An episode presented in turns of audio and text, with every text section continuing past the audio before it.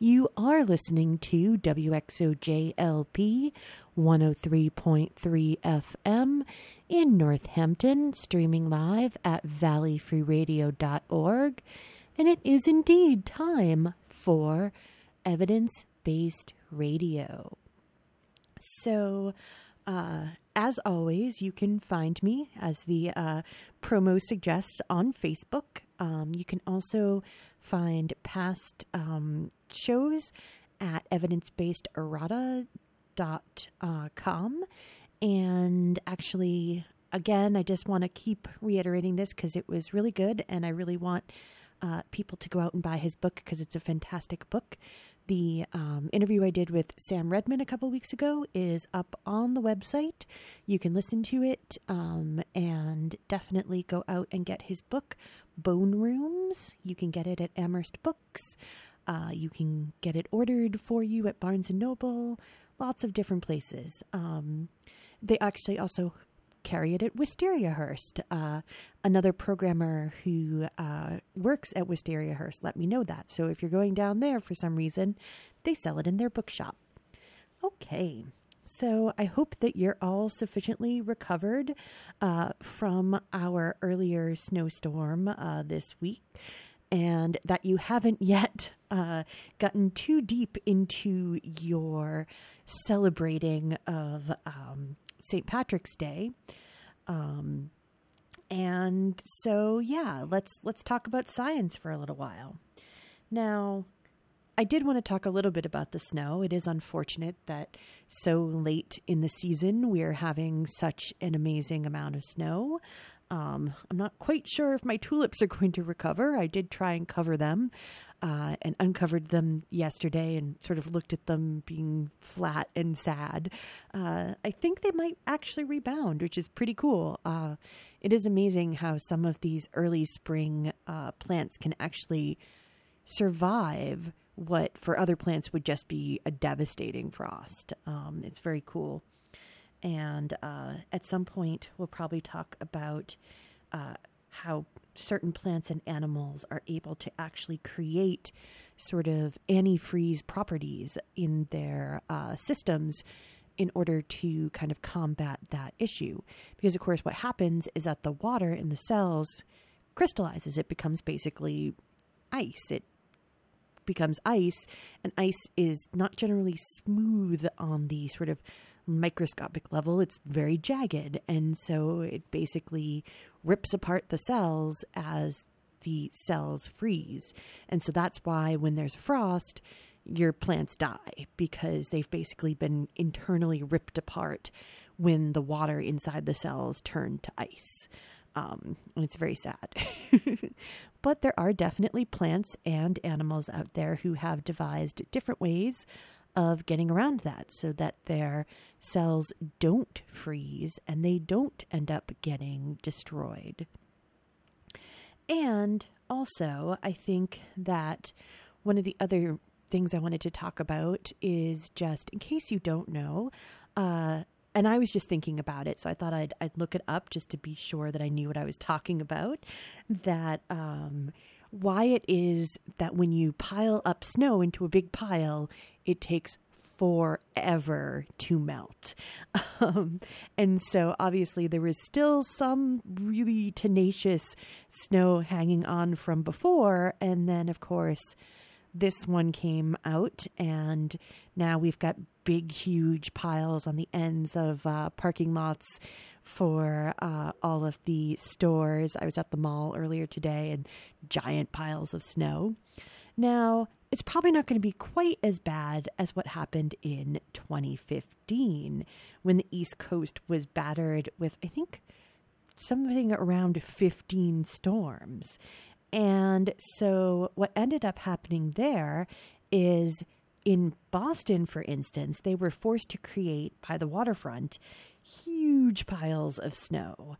And of course, what happens is that the snow gets denser and there's a lot of it that's not even being heated by the sun because it's interior to the pile.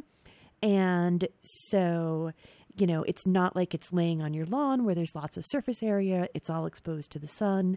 And so what happened was that there was actually I found a article from weather.com that was talking about how the very last remnants of that snow pile were still there in July of 2015. Um, and that's, you know, pretty impressive. So, uh, you know, definitely we haven't had that kind of a winter. So we can all be a little bit happier that we didn't have that kind of a winter. Because, in fact, at the beginning of the season or at the end of the snow, there were piles that were up to 75 feet high uh, in that sort of waterfront area. Um, and so, yeah, that was pretty impressive. And it did take until July. And of course, one of the other things you've, you've most likely noticed is that what happens too is that a lot of times the snow gets covered with not so nice things dirt, oil, uh, various pieces of garbage, things like that. And so that doesn't help either because then it's sort of encrusted with this other stuff. So that's again not getting sunlight. And the thing about it is that it's actually easier if it rains to convert snow to liquid by having it rain than it is to expend the energy from the sun to actually melt the the um, snow. And so in 2015, part of the problem was is that while it was a hot summer, it was a dry summer. And so again, that's part of why it took so long for the snow to melt.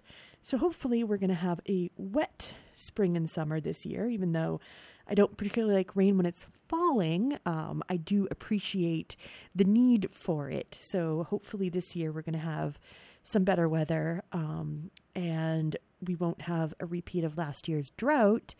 And we also will get rid of this snow much, much before July.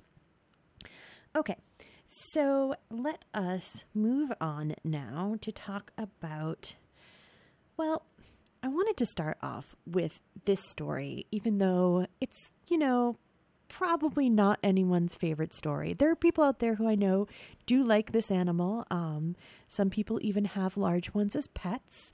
Uh, but I do want to make a little warning here that I'm going to be talking about spiders.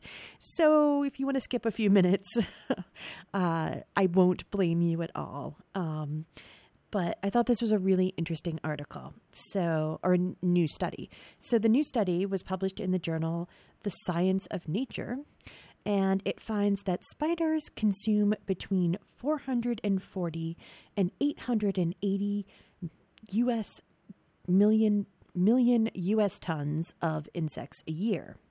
And in fact, that's more than the uh, 440 million tons at most uh, of meat and fish consumed by humans. And actually, uh, they suspect it's closer to the amount of food consumed by all whale species in a year. So, how did they figure this out? Well, they did a little bit of creative uh, accounting here. So it's, you know, clearly there's a big range there. Uh, 440 to 880 is a big range, but it's all done basically on estimations, but they're educated estimations. So definitely, uh, it's definitely, they make a good case that they're taking a lot of insects out of the environment. And a lot of those insects are insects that can cause disease, can be pests and things like that. So, you know, it's kind of making that argument once again that even though they're creepy and they're crawly and, and we don't generally like them, that spiders are actually usually, I mean, obviously we have exceptions, but usually they're pretty uh, good neighbors to have.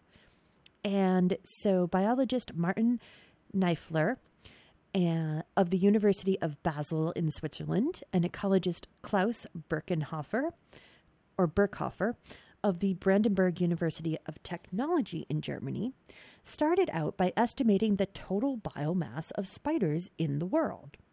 They essentially looked at papers that estimated the biomass uh, or total weight of animals from different ecosystems around the world. They also noted for instance, that in test fields where spiders were removed, insect populations actually exploded. So that again, um, they were supporting the idea that spiders are good for our ability to um, deal with insect populations. And of course, part of the thing about spiders is that they are incredibly successful arthropods. They've conquered pretty much every ecosystem ecosystem in the world, including the Arctic tundra. And so they've scientists have actually identified more than 45,000 species of spiders in the world, with many more undoubtedly still out there, lurking in the dark corners, caves, and underbrush of the world. Um, and so the actually the only other terrestrial arthropod that can arthropod that can compare to the abundance of spiders is ants. However, most ants are omnivorous and a large portion of their diets are generally plant mass rather than um, insect mass. And so once they had estimated estimates for the biomass per ecosystem, they then multiplied this figure by the total area of land that each ecosystem encompasses on the earth. So, for instance, there's more sort of forest and grasslands than there is desert, um, and things like that. And so, what they did was they did all of the math. And so, at that point, they arrived at a figure which is an estimate of around 25 metric tons or 27 million US tons. Um, our tons are slightly different um, because, of course, we use the imperial system and not the metric system like everybody else. Anyways, um, so they then estimated how much food would be consumed by the total biomass of spiders. And so they actually approached that in two different ways. First, they estimated the total food requirements for a single spider, which they estimated to be around 0.1 milligrams of food per milligram of spider weight. So basically, about 10% of the total mass of the individual spider would need to be consumed every day to keep that spider alive. Now, for spiders in the desert environment, they actually consume less food due to the unique conditions of living in the desert. Uh, you move a lot less, you spend a lot more time hiding when you're an animal in the desert. And so they estimated that those spiders would consume only 0.01 to 0.04 milligrams of food per milligram of spider. And so this produced an estimate of anywhere between 507 million and 772 million US tons of food. And since almost all spiders are carnivorous, uh, the few species that aren't are, I think, all omnivorous. I tried looking, and I don't think there are any species of spiders that do not consume meat. Um, I may be wrong. If I am, if you know of any spiders that are completely uh, herb- herbivorous, please let me know because I would love to know that. That would be a great fact to know. But basically, almost all of that is insects and other prey animals.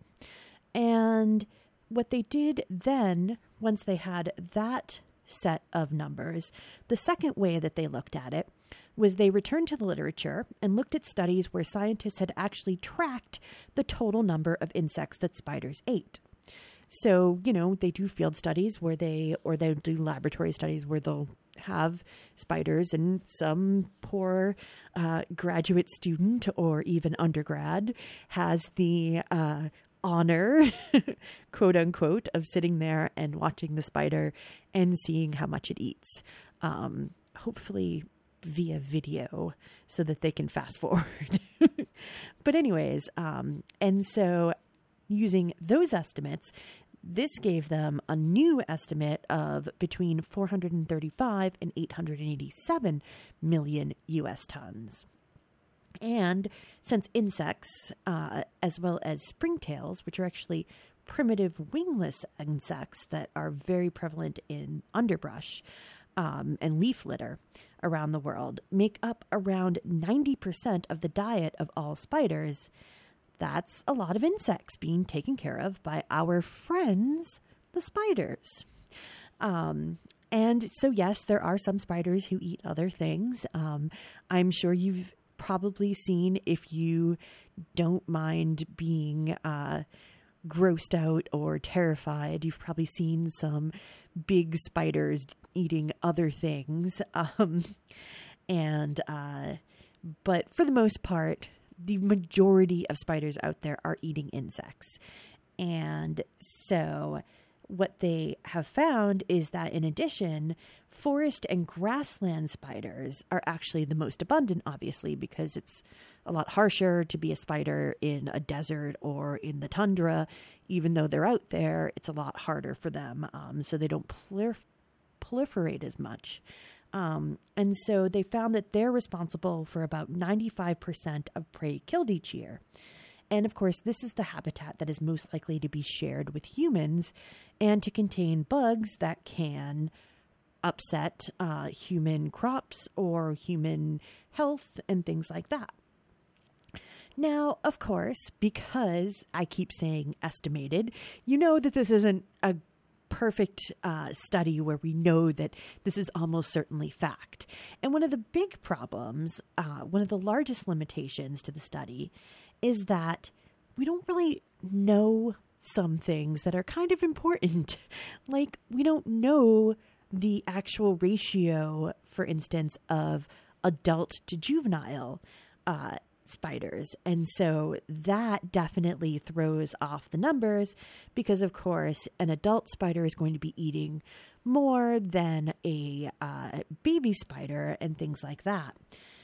And so there are definitely uh, limitations, but basically the takeaway is that spiders are eating a lot of insects. And so that is definitely the takeaway. Now, of course, there are downsides to spiders. Some are actually venomous to humans, and a few even are able, with their bite, to produce a fatal bite. Um, some spiders can kill us, um, and some can do other terrible things that I'm going to spare you uh, talking about tonight because I've already talked about spiders. I'm not going to talk about uh, other things that can be associated with human spider bites. You can Google that if you're really interested. Um, I would say have safe search on um, unless you're really, really curious and okay with uh, seeing things that are not nice to see. Uh, but, anyways, overall, uh, they are definitely doing yeoman's work, uh, taking insects, and again, often pest insects, out of our way. And so the researchers noted that these estimates emphasize the important role that spider predation plays in semi natural and natural habitats, as many economically important pests and disease vectors breed in those forest and grassland biomes. We hope that these estimates and their significant magnitude raise public awareness and increase the level of appreciation for the important global role of spiders in terrestrial food webs. So, next time you see a spider in your house, perhaps think twice about killing it. Or not, as there are clearly plenty more in the world. um, generally, in my house, I have a rule. Um, we kind of have a no insects, no spider rule, um, if at all possible. But um, my personal rule is kind of as long as the spider's not in my bedroom, as long as it's not directly above my head, I'm okay. Um, if it's in a corner somewhere, I'm okay with that. Um, but it just once they are in my bedroom, that's that's a whole nother thing. And yes, I am completely aware of the fact that you know, the old wives' tale that you swallow a bunch of spiders in your life. That's completely untrue. Uh, spiders are not interested in your mouth. Um, they would probably be very upset if they ended up in your mouth. So you're probably not swallowing them while you sleep. But I still just feel like I don't want to wake up with a spider crawling on me. That's a bridge too far, as far as I'm concerned. Um, but yeah, and also, spider webs are really pretty. Um, spiders are amazing. We could talk about spiders all night, but I think that some people would be very uh, turned off by that. So let's move on. okay. So now I want to switch and uh, I want to take a minute to give a sort of unusual uh, sort of shout out. Um, and this is making um, a little, I just wanted to bring to the attention the uh, good side of something that's been uh, sort of in the news and on YouTube lately because I think that a lot of people are probably a little freaked out about it. But um, I wanted to sort of bring forth the good part of this. Um, so, what I'm talking about is uh, weapons physicist uh, Greg Spriggs and his colleagues at the Lawrence Livermore National Laboratory have been doing great work scanning, reanalyzing, and declassifying films taken of various nuclear tests, um, nuclear weapons tests between 1945 and 1962. And again, while this may seem like an odd thing to celebrate, the motives of the scientists is clearly altruistic. So Spriggs notes that we hope that we would never have to use a nuclear weapon ever again. I think that if we capture the history of this and show what the forces of these weapons are and how much devastation they can wreak, then maybe people will be reluctant to use them. And so they are preserving films that are rapidly deteriorating and will soon be unusable if not scanned. So, for instance, when they open up the canisters, they sell, say it smells like vinegar, which is, of course, part of the deterioration process. And so, around 6,500 of the estimated 10,000 films have been scanned so far. And what this has allowed for is new computer aided measurements, which have actually shown that the original estimates for some tests, which had to be calculated by hand by a team of scientists looking at each frame and me- doing measurements by hand, that they found that some of those were unsurprisingly off by uh, a certain percentage we were finding that some of these answers were off by 20, maybe 30%, Spriggs said. We've also discovered new things about these des- detonations that have never been seen before. New correlations are now being used by the nuclear forensics community, for example. And so they estimate the project will take about another two years. Um, and if you're curious, if you want to look at some of these, they've actually started putting uh, them up on YouTube uh, for your viewing pleasure. So I will put a link to that on the Facebook page. You can go to their YouTube page and watch some of these uh, detonations. I haven't done it yet, but I probably will watch some of them um, because, of course, these were all tests. Uh, people weren't actually hurt by any of these, um, and most of them were tests that were done after, you know, almost all of them were done after we had already used them the one time um, in war and I clearly, as someone who is interested in both science and history, have a lot of opinions about whether or not we should have used them in war. Um, but that's neither here nor there. And I think that it's very important um, to do this sort of work so that, like the scientists are saying, that we sort of look at and remember exactly what happened and don't do that again um, because that's really, really important. Okay, so now we're going to talk about medical science because um, there was a lot of things coming out of the New England Journal of Medicine uh, recently, apparently, because I just kept finding new things that sounded really interesting to talk about. Um, so let's start with a couple of stories concerning the eyes.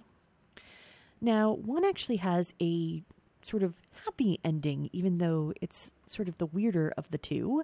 Um, but let's start out with the not so happy story. Um, and actually, hold that thought because we should actually take a break. Uh, so I'm going to take a break first, and then we will come back and talk about these interesting cases uh, concerning eyes and other medical related uh, stories. So hang on for just a few moments and we'll be back. Hi, I'm Charlie. I fight fires and I save lives. My name's Renee. I'm a cardiologist. I save lives. My name's Anthony. I'm an EMT. I save lives. You don't have to be a professional to save a life. Firefighters, doctors, and others save lives. You can too. Don't wait. To learn more about the warning signs and how you can help prevent suicide, visit save.org. In a crisis, call the National Suicide Prevention Lifeline at 1 800 273 TALK. Creative Valley is a show where I, DJ Spence, get the opportunity to talk to the fascinating creatives of the Pioneer Valley.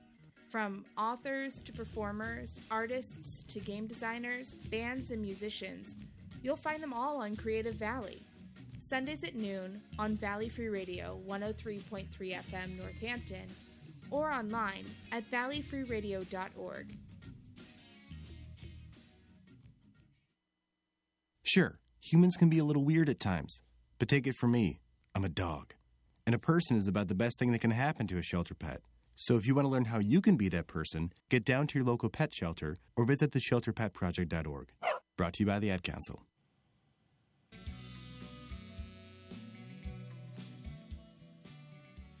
Nine Volt Heart is a music program filled with contemporary roots music with heavy doses of newgrass and Americana goodness.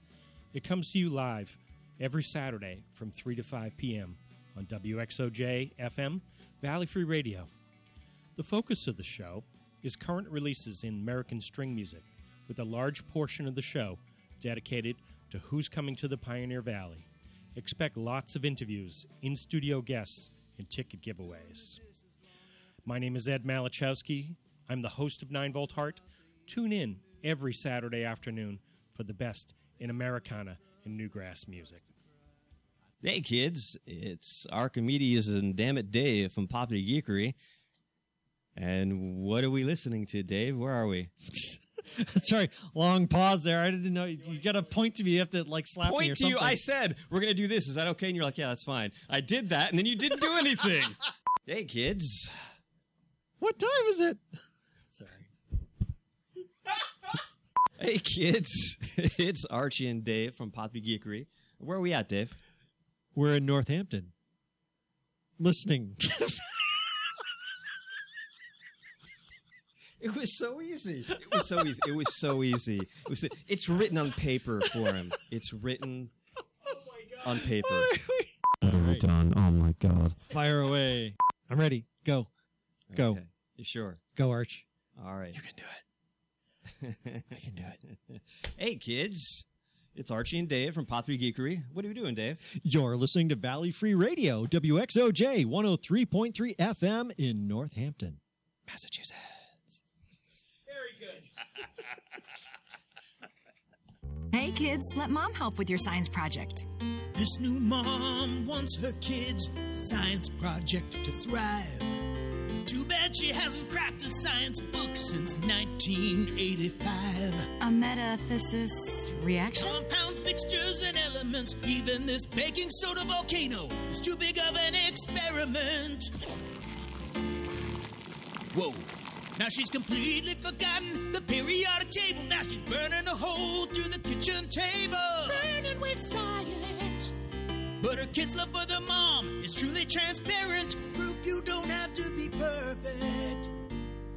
the perfect parent. Don't tell dad. You don't have to be perfect to be a perfect parent. Thousands of siblings in foster care will take you just as you are. For more information on how you can adopt, visit adoptuskids.org. A public service announcement from the U.S. Department of Health and Human Services, Adopt U.S. Kids, and the Ad Council. And we are back. Okay, so we are going to be talking about the eye. So, the first one is a paper published in this week's issue of the New England Journal of Medicine.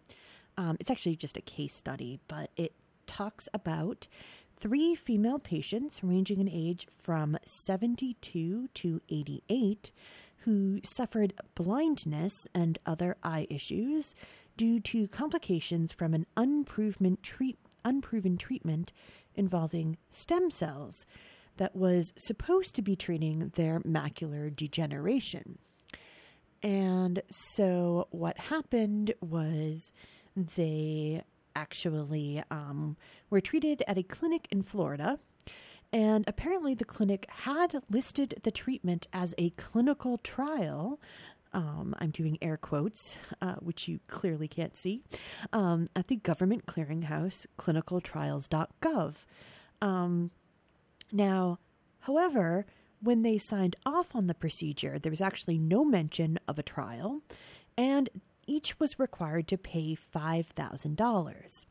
Now, if you know anything about clinical trials, and actually, especially if you don't know anything about clinical trials, this should have been a giant red flag. I'm not aware of any legitimate research, at least in ophthalmology, that is patient funded, Thomas Albini, MD, an associate professor of clinical ophthalmology at the University of Miami and a co author of the paper, said. There's a lot of hope for stem cells, and these types of clinics appeal to patients desperate for care who hope that stem cells are going to be the answer. But in this case, these women participated in a clinical enterprise that was off the charts dangerous. And so another red flag was actually the fact that women the women received treatment in both eyes during the same session. And so that is a big issue because you know, things like this happen where you have both of your eyes worked on and you end up getting you end up going blind because it doesn't work and you have now had this happen in both eyes. So most respectable doctors would have tried it on one eye first. Just, you know, as a precaution. um, so, yeah, definitely not a uh, on the level clinical trial here. And so, what actually um, happened here was that the problem is is that even though things can be listed on clinicaltrials.gov, that's not necessarily uh, vetted. um, and so Albini and his co author, Jeffrey Goldberg, MD, PhD, uh, professor and chair of ophthalmology at the Stanford University School of Medicine, noted that shoddy stem cell preparation or some other issues during the treatment may have been the cause of the complications. And so the stem cells were actually isolated from a abdominal fat, and they were combined with platelet dense plasma from the individuals before being implanted into the patient's eyes. The authors suggest that the stem cells may actually have become myofibroblasts, which is a type of cell associated with scarring. And so, for instance, in this same in the same uh, issue of um, the journal, there was a different trial talking about actually implanting um, some cells back into an eye in order to help with someone's macro uh, macular degeneration. But what they had done was that they had actually taken cells and already made them into the kinds of cells that are in the eye before replacing them in the eye. So they didn't just inject stem cells and hope for the best, which is what seems to have happened here. Um, and so there's a huge difference between those two things. And so the authors actually note that even if the treatment had been performed flawlessly, there is no evidence to suggest that such a treatment would actually be helpful for their condition. They note that there is little literature to support the idea that stem cells derived from abdominal fat could be coaxed to become retinal pigment epithelium or photoreceptor cells, which are the cells in the eye associated most closely with macular degeneration. And in fact, that other study, they were able to coax the cells to become retinal pigment epithelium and actually created a sheet of them to then go into the eye in place of the damaged ones and that was what they did, but they had already changed them to those epithelium cells before implanting them into the person's eyes. And of course, um, just as a note, the um, that trial, the eyes actually didn't get any better. They didn't get any worse, which was good, but they didn't get better. So this wasn't a cure either. This just uh, apparently arrested, at least for the time period that they were viewing um, these people, arrested further degeneration, which is good. But again, this is not some sort of uh, silver bullet that is going to cure macro degenerate macular degeneration. And again, this was an actual uh, study, it seems, that was well designed and uh, had actual people who knew what they were doing, um, unlike this um, situation here. And so um, Dr. Goldberg notes that there is a lot of very well founded well founded evidence for the positive potential of stem therapy for many human diseases. But that's but there's no excuse for not designing a trial properly and basing it on preclinical research. And again, this is a good reminder that listings on clinicaltrials.gov are not necessarily fully vetted. Uh, and so you might think, oh, well, they've been event- they've been vetted by FDA. That's why they're on there. Well, no. Um, that is it is a requirement to put your clinical trials on there, but that is a requirement by the FDA. That is that's simply it. Is that if you're going to be doing a clinical trial, it has to be listed there so that the government can sort of know generally what's going on, but they're not tracking and making sure that all of these trials are actually on the up and up. And so what happened is that it turns out that the procedures that were conducted weren't even considered something that would be required to be vetted by the FDA because the cells belonged to the individual and were not being quote unquote substantially altered. Now, after this happened, the FDA clarified its requirements to bring these under its auspices uh, and to make sure that if people were doing this sort of thing, they did have to have FDA oversight. But of course, in our new era of deregulation, uh, such dangerous so called trials could become even more widespread. We expect healthcare providers to take every precaution to ensure patient safety, but this definitely shows that the lack of oversight can lead to bad players and bad outcomes. It's alarming, Albini said a little bit of an understatement. And so they do actually have a concrete suggestion for those who are interested in seeing if a stem cell trial is legitimate because it can actually be really hard because a lot of people are sort of pitching stem cells as, you know, the new thing. Um, and so you can have these kinds of clinics that are shady and not really on the up and up. So they suggest that patients can consult the website um, a closer look at stem cells, uh, which is maintained by the International Society for Stem Cell Research.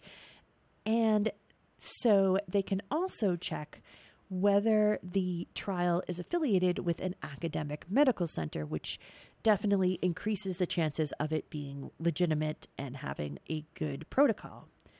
Now, of course, none of this guarantees success. Um, it definitely helps limit the possibility of a trial being poorly designed or otherwise executed. Um, and so, what one can always think of is the old saw that if it sounds too good to be true, chances are it is. Um, and so, unfortunately, there are a lot of scam artists out there in uh, healthcare because, of course, this is a place where people are desperate and desperate people make unfortunate decisions. Um, and so, as our healthcare system continues to be plagued with high costs, uh, low availability, and again, people's desperation, clinics like this one will continue to prey upon people who, you know, are just trying to be well. And it also shows, again, um, that alt medicine uh, isn't necessarily peddled solely by those without legitimate medical degrees. So, unfortunately, the buyer really does have to beware, and um, it's really important to check out if you're doing anything that sounds, uh, you know, new and possibly, um, possibly uh, dangerous that you really, really well vet the people that are doing it and the um, places that are going to be um, conducting the experimentation because, you know, you are dealing with really important things. Um, the uh, authors say that it's not completely impossible that they'll regain sight, but they said it's extremely unlikely. So, yeah, but let's talk about a less depressing eye uh, related story. So, this is also published in the latest issue of the New England Journal of Medicine. And so, it's a clinical report of a 37 year old woman in China who presented with what is called a protruding iris collarette. And so, this is a raised ring around the center of the eye, which is actually in the middle and thickest part of the iris, um, which is, of course, the colored region of the eye. And so that sort of middle part is called the iris collarette. So a protruding iris collarette means that it's raised up off of the surface of the rest of the eye. Now, the picture is actually rather shocking when you first look at it. And I actually initially thought it would be some sort of terrible story about a parasite. So I was quite uh, pleasantly surprised when it turns out that, while rather odd looking, there's not any actual treatment for protruding iris collarette because there seems to be no actual detrimental effects associated with this raised eye anomaly. And in fact, it's a rather common condition, apparently, um, though rarely presenting in such a dramatic form, they note, because I'm like, hmm, I don't think I've ever seen that. But looks, it seems to be that, you know, a lot of people have kind of a, a very minimal one that you can't necessarily see, but in this patient, it's very, very visible. Um, and of course, she had actually gone to the to the doctor because she had itchy, watery eyes, and that turned out to be associated not with her odd eye architecture, but rather the fact that she had simple allergies. Um, and so, Dr. Um, Ling Yi Liang, um, an ophthalmologist at the Zhongshan Ophthalmic Center in China, and senior author on the brief report on the woman's condition, told Live Science that the patient was otherwise in good eye health, with 20/20 vision, normal pressure, and a normal response to light and distance. And I will definitely post the link to um, that so that you can look at the really remarkable uh, picture of her eye because it's really interesting um, to look at and to sort of think about uh, how that has um, come to be, and yet doesn't actually affect her eye at all. That's the cool thing. It's like it doesn't affect her. Um, and so, again, eyes, everything is totally amazing. That, you know, she can have this crazy uh, ring around her eye, and it's like, meh, doesn't do anything. So that's very happy. See, much happier than the first story. Okay. So let us continue to talk about some happy medical stories. So the next story is about um, a breakthrough, another breakthrough in the uh, search for a cure for HIV. And so scientists are reporting that a that they've discovered a unique protein that will allow doctors to attack, detect the presence of inactive HIV in the immune system. And so this could, again, I always am very clear to emphasize that this could lead to a real breakthrough in not merely treating the disease, but in actually curing it. And so these days, many people basically can have HIV and see it more as a chronic disease rather than a death sentence. And so, you know, it can be treated, um, but it is not curable yet, and that is the goal: is to make it curable. And of course, the drugs actually keep the virus in check, but they're unable to find the hidden reservoirs of the virus lurking in the patient's own immune system. And so, what happens is that if the drugs are stopped, the disease can reassert its control on the patient with, unfortunately, sometimes remarkable speed. And of course, part of the other problem is the cocktail of antiretroviral drugs required to treat the disease is quite expensive, and, in a lot of times compliance is an issue, which leads to new drug resistant strains of the disease. So, the success of HIV is that it can lay dormant in the body's resting T cells and actually integrates its genetic material into that of the patient, making the cells hard to track as they basically present as normal cells. Um, and so, there is new hope because researchers in France have identified a protein called CD32A, which is found only on these dormant T cells infected with the virus. And so um, this was actually published in this week's issue of Nature, um, and lead author Monsef Barakane, um, I'm sure I mangled that, but sorry, um, a virologist at the University of Montpellier, uh, writes that since 1996, the dream has been to kill these nasty cells in hiding, but we had no way to do it because we had no way to recognize them. And so, of course, part of the problem too is that because they can't find them very easily, they don't know all that much about them.